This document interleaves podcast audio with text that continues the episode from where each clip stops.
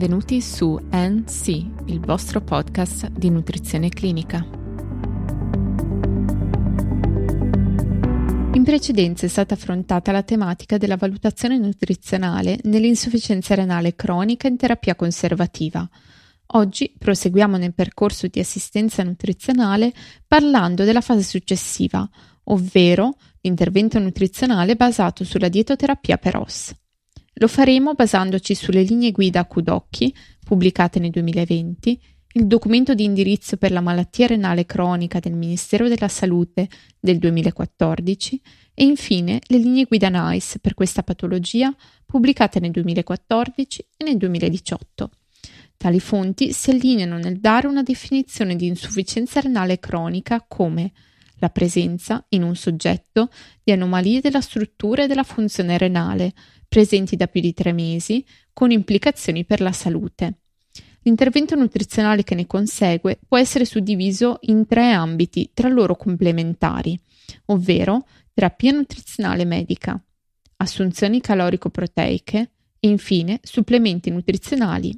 Il primo approccio terapeutico al paziente adulto con insufficienza renale cronica e post-trapianto prevede quindi la terapia nutrizionale medica, ovvero che un dietista, una figura equivalente, in stretta collaborazione col medico, ponga le basi dell'assistenza nutrizionale. Ovviamente è utile che questa sia personalizzata e quindi si adatti alle specifiche esigenze dei diversi individui, oltre che allo stato nutrizionale preesistente e alle condizioni di comorbidità. Gli obiettivi nutrizionali sono ottimizzare lo stato nutrizionale. In secondo luogo, ridurre al minimo i rischi legati alle comorbidità presenti o alle alterazioni del metabolismo legate alla progressione della malattia renale. E infine, minimizzare gli esiti clinici avversi. Una volta effettuato questo primo inquadramento clinico, è importante valutare un secondo aspetto, le assunzioni alimentari con particolare attenzione all'apporto proteico e calorico. Negli adulti con insufficienza renale cronica allo stadio da 3 a 5 che sono metabolicamente stabili, viene raccomandato sotto stretto controllo clinico la restrizione proteica con o senza impiego di chetoanaloghi per rallentare la progressione della malattia renale e migliorare la qualità della vita. Per maggior chiarezza e semplificando molto, si può affermare che i chetoanaloghi sono precursori degli aminoacidi che vengono convertiti nel nostro organismo in nuovi aminoacidi. Questo rappresenta un vantaggio, poiché i chetoanaloghi possono essere utilizzati al posto dei rispettivi aminoacidi, senza generare prodotti azotati, riutilizzando quindi l'azoto disponibile nell'organismo, tendenzialmente in eccesso in questi soggetti.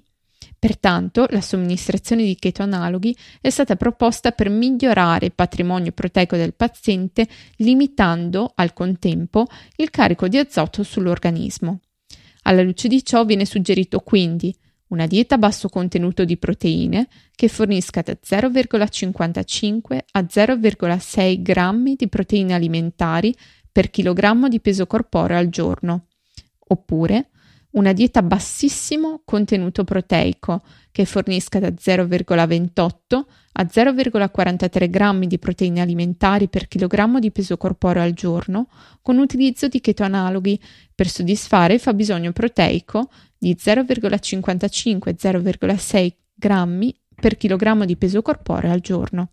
Nell'adulto con insufficienza renale cronica dal terzo al quinto stadio e diabetico viene raccomandata la prescrizione sotto stretto controllo clinico di un apporto di proteine da 0,6 a 0,8 grammi per chilogrammo di peso corporeo al giorno per mantenere uno stato nutrizionale stabile e ottimizzare il controllo glicemico. In questi pazienti o in quelli post-trapianto non ci sono prove sufficienti per raccomandare un particolare tipo di proteine, vegetale o animale, in termini di effetti sullo stato nutrizionale, sui livelli di calcio o di fosforo o sul profilo lipidico nel sangue. Nei soggetti con insufficienza renale cronica o post-trapianto, che sono metabolicamente stabili, si consiglia di prescrivere un apporto energetico che va da 25 a 35 kcal/kg di peso corporeo al giorno, in base a età, sesso, livello di attività fisica, composizione corporea, obiettivi finalizzati alla normalizzazione del peso, stadio di insufficienza renale cronica o presenza concomitante di infiammazione. Sempre in questi pazienti, in presenza o meno di dislipidemia, viene suggerito il modello di dieta mediterranea, poiché sembra riuscire a migliorare i profili lipidici.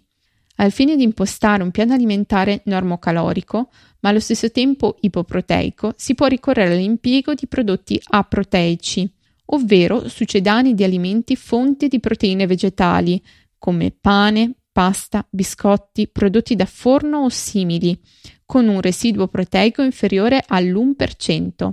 A questi si aggiungono i succedani aproteici di bevande, fonte o ricche di proteine, con un residuo proteico minore allo 0,5%.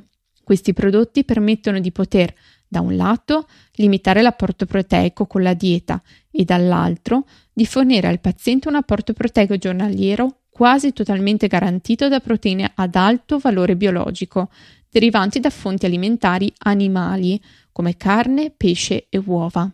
Però non sempre il clinico riesce a far raggiungere al paziente con la sola dieta i fabbisogni calorico-nutrizionali attesi. In particolare nei pazienti adulti con insufficienza renale cronica dal terzo al quinto grado o post-trapianto, a rischio di malnutrizione o con malnutrizione proteico-energetica, viene raccomandato un minimo di tre mesi di integratori nutrizionali orali per migliorare lo stato nutrizionale se la consulenza dietetica da sola non permette di raggiungere gli apporti necessari per soddisfare i fabbisogni calorico-nutrizionali. Negli adulti con insufficienza renale cronica, con assunzione cronicamente inadeguata il cui fabbisogno proteico ed energetico non può essere raggiunto con le assunzioni nutrizionali e con gli integratori nutrizionali orali, viene raccomandato l'impiego della nutrizione enterale.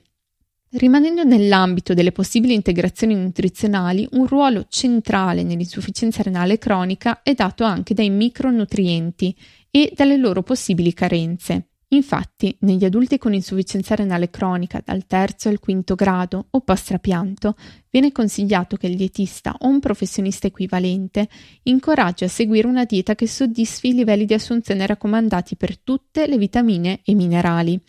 Le linee guida inoltre suggeriscono che il dietista, in stretta collaborazione con un medico, valuti periodicamente l'assunzione di vitamine con la dieta e consideri l'integrazione di multivitaminici per individui con un apporto vitaminico inadeguato. Sempre in questi pazienti, ove presente iperomocistinemia, viene raccomandato di non integrare regolarmente folato con o senza complesso B, poiché non ci sono prove che dimostrino una riduzione degli esiti cardiovascolari avversi. Inoltre è indicato di prescrivere 2 grammi al giorno di acidi grassi poliinsaturi omega 3 per abbassare i livelli sierici di trigliceridi e nei soggetti adulti trapiantati viene suggerito di non prescrivere di routine gli omega 3 per ridurre il numero di episodi di rigetto o migliorare la sopravvivenza al trapianto. Anche le integrazioni vitaminiche vengono ampiamente descritte nelle linee guida. Infatti, nei pazienti con insufficienza renale cronica o in seguito al trapianto, viene data indicazione di prescrivere la supplementazione di folato, vitamina B12 o complesso B, per correggere la carenza o l'insufficienza di questi in relazione a segni e sintomi clinici. Inoltre in questi soggetti, se a rischio di carenza di vitamina C, viene suggerita l'integrazione per soddisfare l'assunzione raccomandata di almeno 90 mg al giorno per gli uomini e 75 mg al giorno per le donne. Inoltre si consiglia di prescrivere un'integrazione di vitamina D sotto forma di colecalciferolo o ergocarciferolo per correggere possibili carenze. Quest'ultima integrazione è suggerita anche nei casi in cui è presente proteinuria nel range nefrosico. Nei pazienti che assumono farmaci anticoagulanti noti per inibire l'attività della vitamina K, per esempio il Varfarin, viene indicata l'astensione dalla prescrizione di integratori di vitamina K. Infine, sempre nei soggetti con insufficienza renale cronica viene suggerito di non integrare regolarmente il selenio e lo zinco, poiché ci sono poche prove che migliorino lo stato nutrizionale e infiammatorio. Altri micronutrienti che meritano attenzione anche da un punto di vista dietoterapico in questi pazienti sono il calcio, il fosforo, il potassio e il sodio.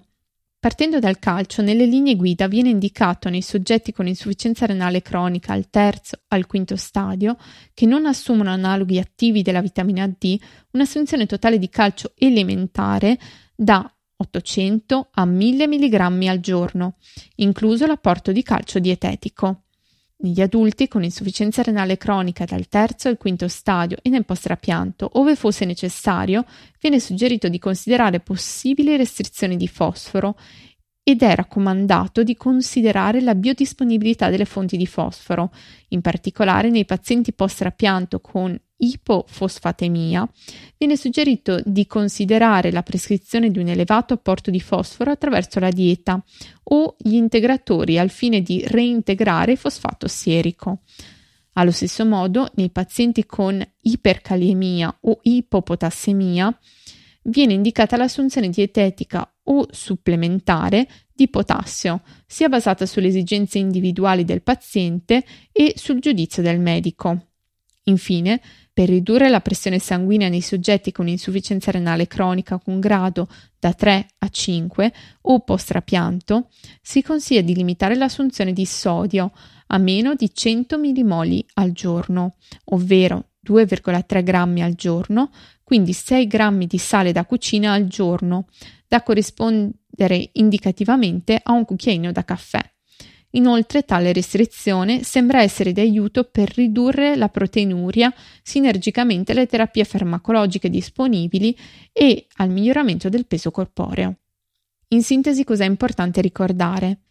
È importante inizialmente effettuare un inquadramento medico-nutrizionale, porsi degli obiettivi nutrizionali, inoltre a seguire definire le assunzioni alimentari attraverso l'impostazione di una dieta ipoproteica che può essere accompagnata, se a bassissimo contenuto proteico, dall'assunzione di chetoanaloghi. Per i pazienti diabetici invece viene consigliato un apporto proteico lievemente superiore da 0,6 a 0,8 grammi kg di peso corporeo al giorno. L'apporto calorico previsto va da 25 a 35 kcal kg di peso corporeo al giorno e possono essere impiegati i prodotti aproteici. Inoltre sono presenti integratori nutrizionali orali che possono essere d'aiuto nel caso di soggetti malnutriti ed eventualmente se questi non sono sufficienti si può ricorrere alla nutrizione enterale.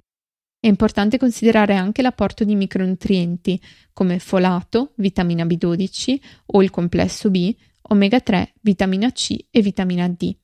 Altri micronutrienti importanti sono il calcio, il fosforo, il potassio e il sodio, che possono essere integrati con integratori specifici o mediante la dieta.